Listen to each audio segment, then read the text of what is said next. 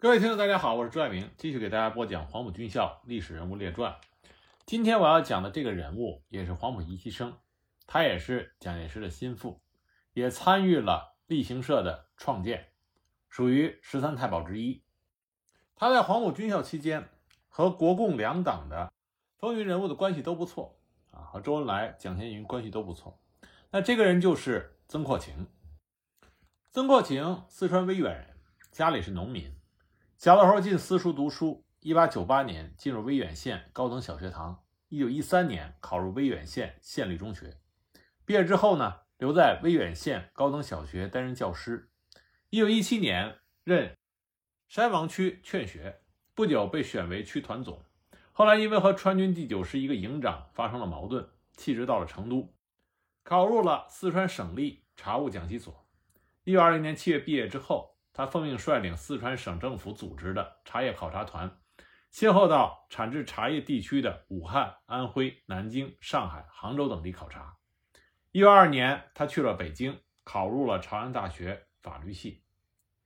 关于曾扩情是怎么到达广州去考取的黄埔军校，有两种说法啊。一种说法说他是接受他的老师李大钊先生的推荐，去了广州考取的黄埔军校。另外一种说法呢，是一九二四年二月。他到了上海，会见了国民党执行部负责人谢池，谢池亲笔写了介绍信，交给他，让他面呈广东省长杨树堪投考的黄埔军校。那不管是这两种哪种说法，我们都可以看出来，曾扩情他和国共双方的高层人物都有密切的关系。更为有趣的是，这两种说法，一个是李大钊，一个是谢池。那么谢池呢，是国民党著名的右派，是反共的。所以，我们可以看出来，曾扩情他和右派、左派的关系都不错，这也符合对曾扩情一直的评价，就是他是一个老好人。曾扩情报考黄埔军校，他的成绩非常好啊，复试的时候他是第二名。那么，在军校同学中，曾扩情的年纪也比较大，有一定的社会经验，又喜欢帮助他人，所以大家都称他为“阔大哥”。在一期同学中，曾扩情和共产党人的关系非常的好，蒋先云、陈赓都是共产党员。曾扩情和他们相处得很好，特别是和蒋先云尤为要好。他们在一起筹备组建了青年军人委员会，在一段时间内，曾扩情还成为政治部的干事，直接在周恩来的领导下工作。周恩来对他十分的关怀，给了他不少的教育和帮助。曾扩情也视周恩来为他的恩师。东征开始，曾扩情随军赴前方做宣传工作。同年，他调任教导第一团第三营党代表。后来又调任教导第四团第五连连长。第二次东征的时候，曾扩情在惠州战役中负伤，伤愈之后调教导师任第三团党代表，后来又升任该师的政治部主任。这个师的政治部主任原来是共产党员包惠僧。中央舰事件之后，包惠僧被迫解职，这才使得曾扩情得以从第三团党代表的职位升任为这个师的政治部主任。可是不到半个月。该师的副师长林振雄就向蒋介石告发，说曾扩情有包庇共产党的事情，并且具体的指出，在包惠僧任职期间任用的秘书丁默是共产党员，而曾扩情在继任了政治部主任之后，继续任用这个人。那么曾扩情因为这件事情就被撤销了政治部主任一职。其实丁默过去虽然是共产党员，但早已公开脱离。中山舰事件之后，又坚决地表示与共产党划清界限。曾扩情为这件事情专门给蒋介石写了一份相当长的报告，同时这份报告也向蒋介石表明了他拥蒋的政治态度。就这样，曾扩情由此就走向了与他的恩师周恩来相反的道路，由左倾阵营倒向了蒋介石的怀抱。曾扩情的这一个右转有很多的原因，第一个，从思想根源来看。曾国情既不是共产主义的信仰者，也不是国民党的忠实信徒。他报考黄埔，为的是个人的生存和个人的前途。在那个时候，除了青年军人联合会中的共产党中间分子和孙文主义学会中的坚定的右派分子之外，很多黄埔生在入学的时候，政治上还是模棱两可，甚至可以说是非常幼稚的。三十多岁的曾扩情，比起二十多岁出头的黄埔同学们来说，更多了一份现实感。他揣度当时的形势，选择了对自己前途最为保险的大树——蒋介石。第二个原因是生计上的事儿。曾国情在黄埔期间，他发生了他人生的重大转折。在离黄埔军校不远的地方，一个四川人开了一家四川饭馆。常去饭馆的曾国情和老板混得很熟。热心的老板为曾国情保了一桩媒，女方姓陈，名慧珍，是个小学教员，人长得很漂亮，个头也比曾国情高。父亲是个秀才，会书画。经过一番见面之后，这个女生的父亲就看中了曾国情。一是说曾国情有才，二是说曾国情耳垂大，有官相。成家之后的曾国情就再也不是一个人吃饱全家不饿的王老五了，他得养家，得为租房付租金，得花钱买柴米油盐，得为即将诞生的孩子负责。这个时候，时政治部主任这个职务，这就不是一个革命理想，而是一份养家糊口的津贴。做一个革命的热血青年，远不如做一个能养家糊口的丈夫重要。曾国情在日后写的《黄埔同学会始末》中对此有自我的剖析。他说：“我被撤职后，生活立即发生了恐慌，极想另派工作，所以就向蒋介石写了一份相当长的报告。这是一份带有辩白和效忠性质的报告。具有坚定信仰的蒋介石，为了他的信仰，正需要千百万效忠于他的人，所以三天之后，他就为曾国情安排了新的工作。蒋介石为曾国情安排的新的工作呢，就是军校的政治部秘书。还没到任，又得到了蒋介石的手令。”改派曾国情为黄埔同学会筹备员，利用组织为自己服务，这是蒋介石一贯的手法。在黄埔军校，蒋介石先是支持同学们组建了一个青年军人联合会。那么这个组织被共产党控制之后呢，又支持一些反共分子，为了对抗青年军人联合会，成立了一个孙文主义学会。两个组织之间摩擦不断，蒋介石借机就把这两个组织都撤销了，另组建一个由他任会长的黄埔同学会。那么由蒋先云、曾国情等人筹备组建之后，经蒋先云的提议，蒋介石同意曾国情成为这个同学会的秘书。这个同学会呢，不是一般意义上的群众组织，而是具有像现在的组织部或者人事处那样功能的组织。黄埔学生的考察、任命和提升都是由这个同学会负责，权力很大。作为会长的蒋介石根本没有时间来管这些具体的事务。那么从一定意义上来说，是曾国情代表蒋介石管理着黄埔同学会这个家，蒋介石也是全力支持曾国情的。那有一次呢，军校同学中的共产党员张贴标语、散发传单，责备同学会对于对上长官虐待学生以及贪污等事监督不力，甚至坐视不理。曾国情以为是当时的政治部主任熊雄有计划的策动，就报告给了远在江西指挥北伐战事的蒋介石。蒋介石当时颇为震怒。向其侍从室秘书蒋先云说：“反对曾国情就等于反对我。北伐尚未成功，共产党的黄埔学生就如此的蛮不讲理，我还能干总司令吗？离开了我的领导，看你们共产党的同学还会有什么出息？”那么还有另外一件事，也可以看出蒋介石对曾国情的信任。一九二八年八月，蒋介石被迫下野，他把所有的军队和有关的军事机构通通交给何应钦统领之后。独独把黄埔同学会交给了朱绍良指导，而且又派已经不是秘书的曾国情重新担任秘书。蒋介石除了对曾国情信任之外，对他还很关爱。有段时间，曾国情在沙市任十三师党代表的时候，蒋介石察觉到这个师有被唐生智吞并的征兆，当即就派人通知曾国情即可离开。说起曾国情担任十三师政治部主任的这段经历。当时曾国情呢，在北伐开始以后，先后介绍了两百多名黄埔同学到湘鄂赣等省的部队中去任职。而1927年初，他随蒋介石的北伐军总司令部到达南昌，负责宣传工作。这个时候，正好杨森部的师长曾树孔率领所部在沙市和荆州投向了国民革命军，就被封为独立第十三师。那么，曾树孔任师长。曾国情被派去担任这十三师的党代表兼政治部主任，他带了二十多个黄埔生去第十三师工作。同年二月，湘西军阀对十三师动手，将独立十三师缴械，曾国情就逃回了南昌。他将带去十三师的黄埔生转送到四川的二十一军刘湘的部队工作，这是首批黄埔生打入川军。一九二八年三月，黄埔同学会在南京召开了全体大会，会员已经达到了七千七百多人。蒋介石圈定曾国情任干部委员兼书记长。这以后，曾国情对于黄埔后期同学提携奖励不遗余力。他在兼任了国民党中央党部军人科的工作之后，负责委派全国各国民党部队中的特别党部书记长。因此，从这时起，他就成为了蒋介石身边十三太保之一。那么，自北伐以来，川军先后易帜，隶属南京政府，蒋介石就派曾扩情以视察四川国民党党务及军政情况为名，去摸清四川大小军阀的底细和他们之间的矛盾状况。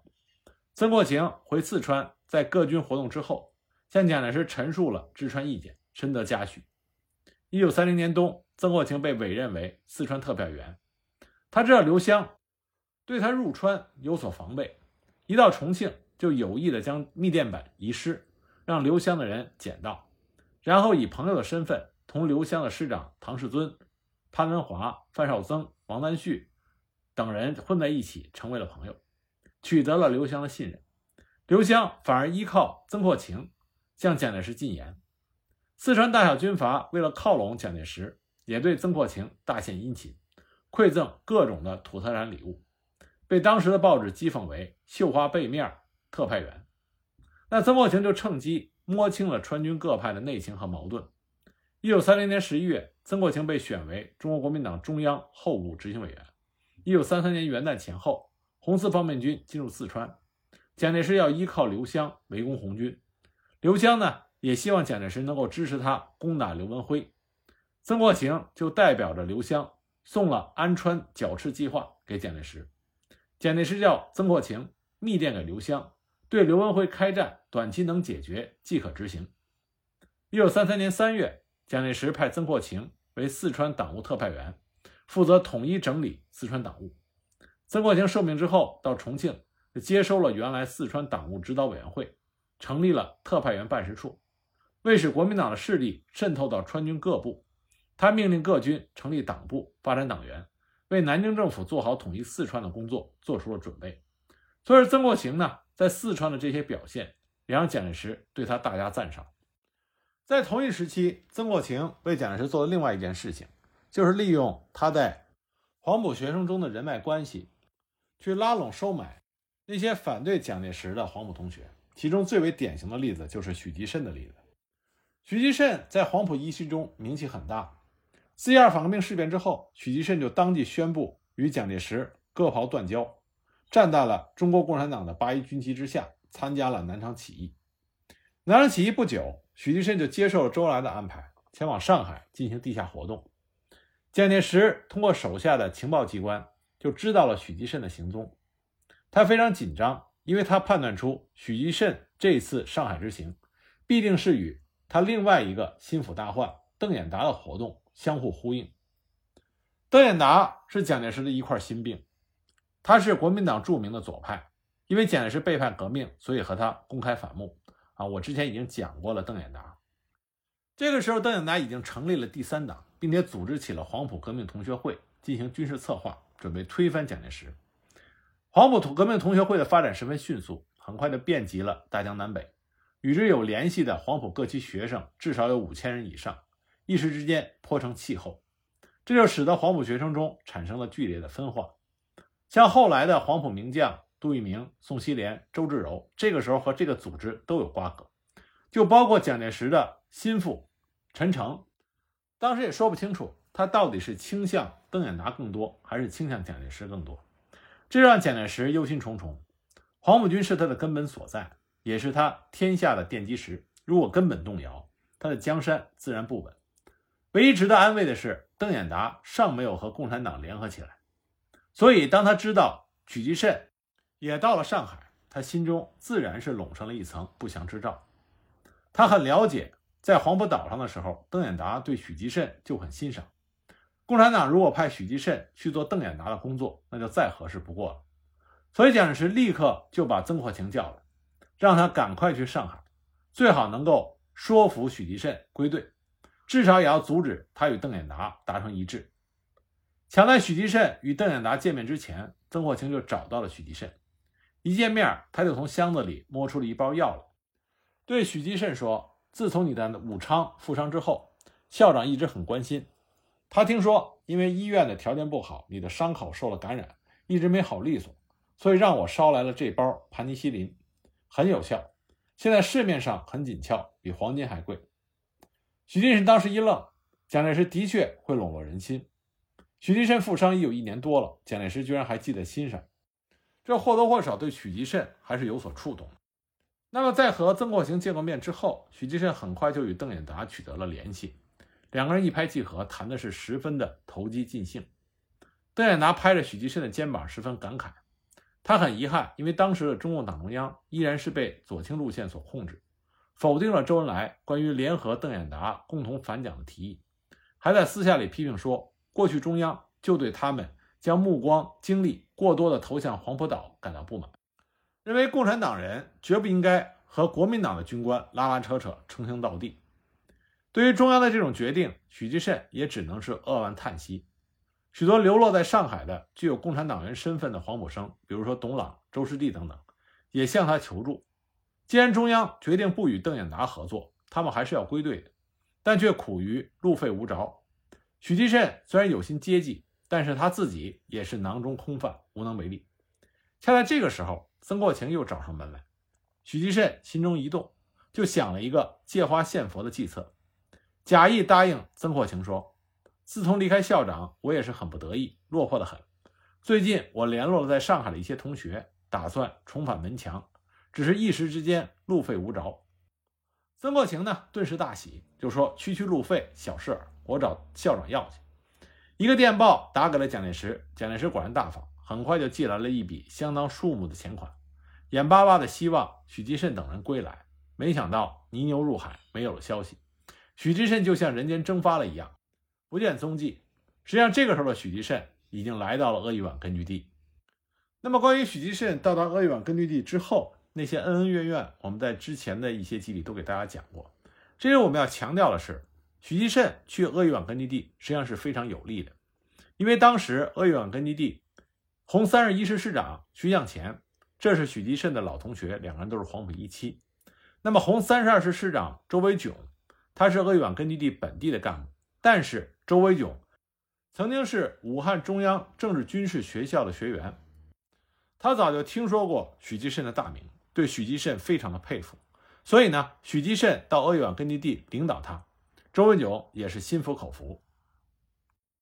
红三十三师师长江敬堂，这是黄埔三期生，在校的时候就非常崇拜许继慎，所以也不需要多费口舌，就接受了许继慎的领导。就这样，许继慎把大别山区的三支红军队伍捏在了一起，形成了一支强大的力量。不过，就是因为许继慎他人望高，而且才能出众，所以他对李立三的冒险主义路线非常的不感冒，公开的表示不满。在这种情况下呢，党中央就把曾中生派去了鄂豫皖根据地。曾中生和许继慎两个人见面，就公开的吵了一架。但是呢，在这个争吵的过程中，两个人迅速达成了一致的意见。那么，在这批黄埔生的共同努力下，当时鄂豫皖根据地发展如火如荼。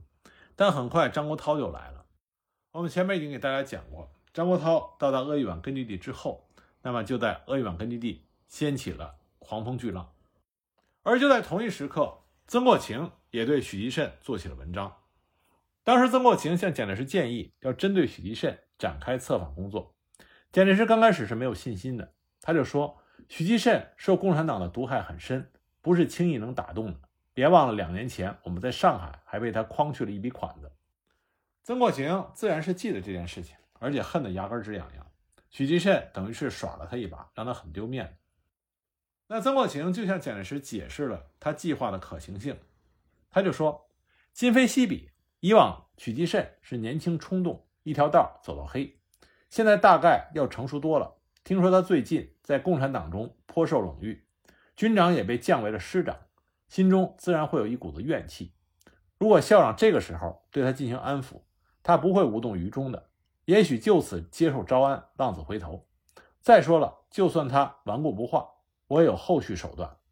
说着，他就从口袋里掏出了他拟好的信，递给蒋介石过目。蒋介石仔细的浏览了一遍，只觉妙不可言。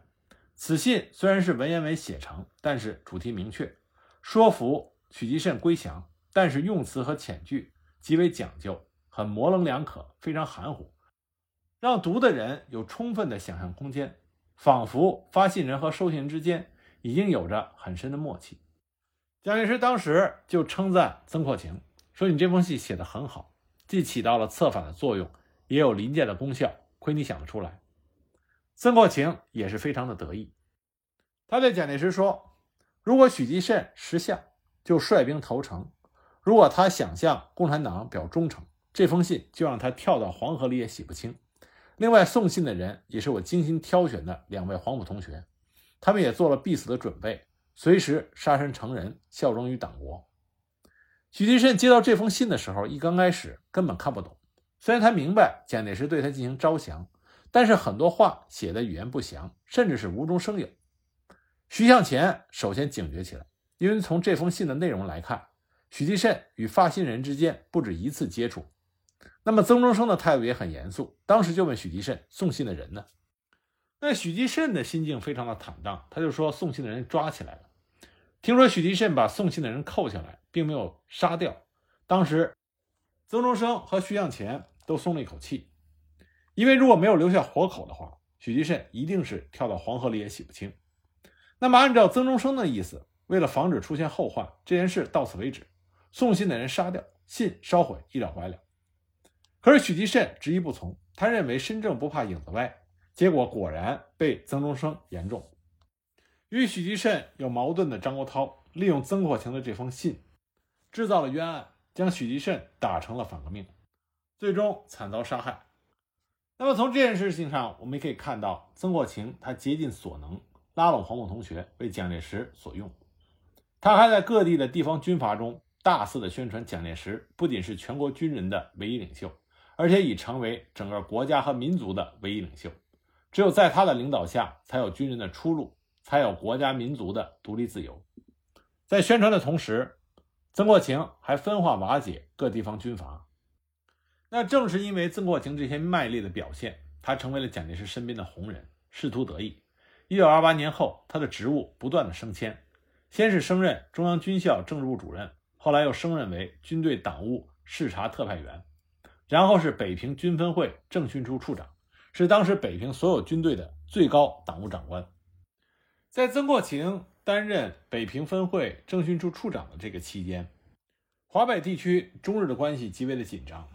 日军寻找各种口实，对中国政府进行挑衅。一九三五年六月，日军借口政训处主办的北平全市学生集训是在做抗战的准备，向国民党当局提出无理的要求。同时，因为曾国情作为政训处处长，他积极的组织民间力量为抗战做准备。同时，因为曾国情他也是复兴社的主要领导人物。因此，他也参与了复兴社在华北地区对日的情报工作。因此，日本人对他极度的不满，曾经指使日本浪人冲击了在中南海曾国情的住处，并且呢，在和美协定中，特别在第二条和第五条中列出，蒋孝先、丁昌、曾国情、何一飞必须被罢免，而他们领导的复兴社是有害于中日邦交的秘密机关，应加以取缔，不允许他们在华北存在。就这样，随着和美协定的签署，蒋介石向日军妥协。这样呢，华北的国民党党政军机关就必须撤出华北。曾国情率领政训处撤至武昌。当时，曾国情十分气愤地对全体政训处的工作人员说：“当永记此日之奇耻。”一九三五年八月，政训处奉命改为军委会西北分处，配属于。张学良为副总司令的西北剿匪总司令部，曾国情任处长。那曾国情万万没有想到的，正是这个西北之行，让曾国情的人生一下子就坠入了低谷。那么，到底发生了什么事情呢？下集我再给大家继续讲。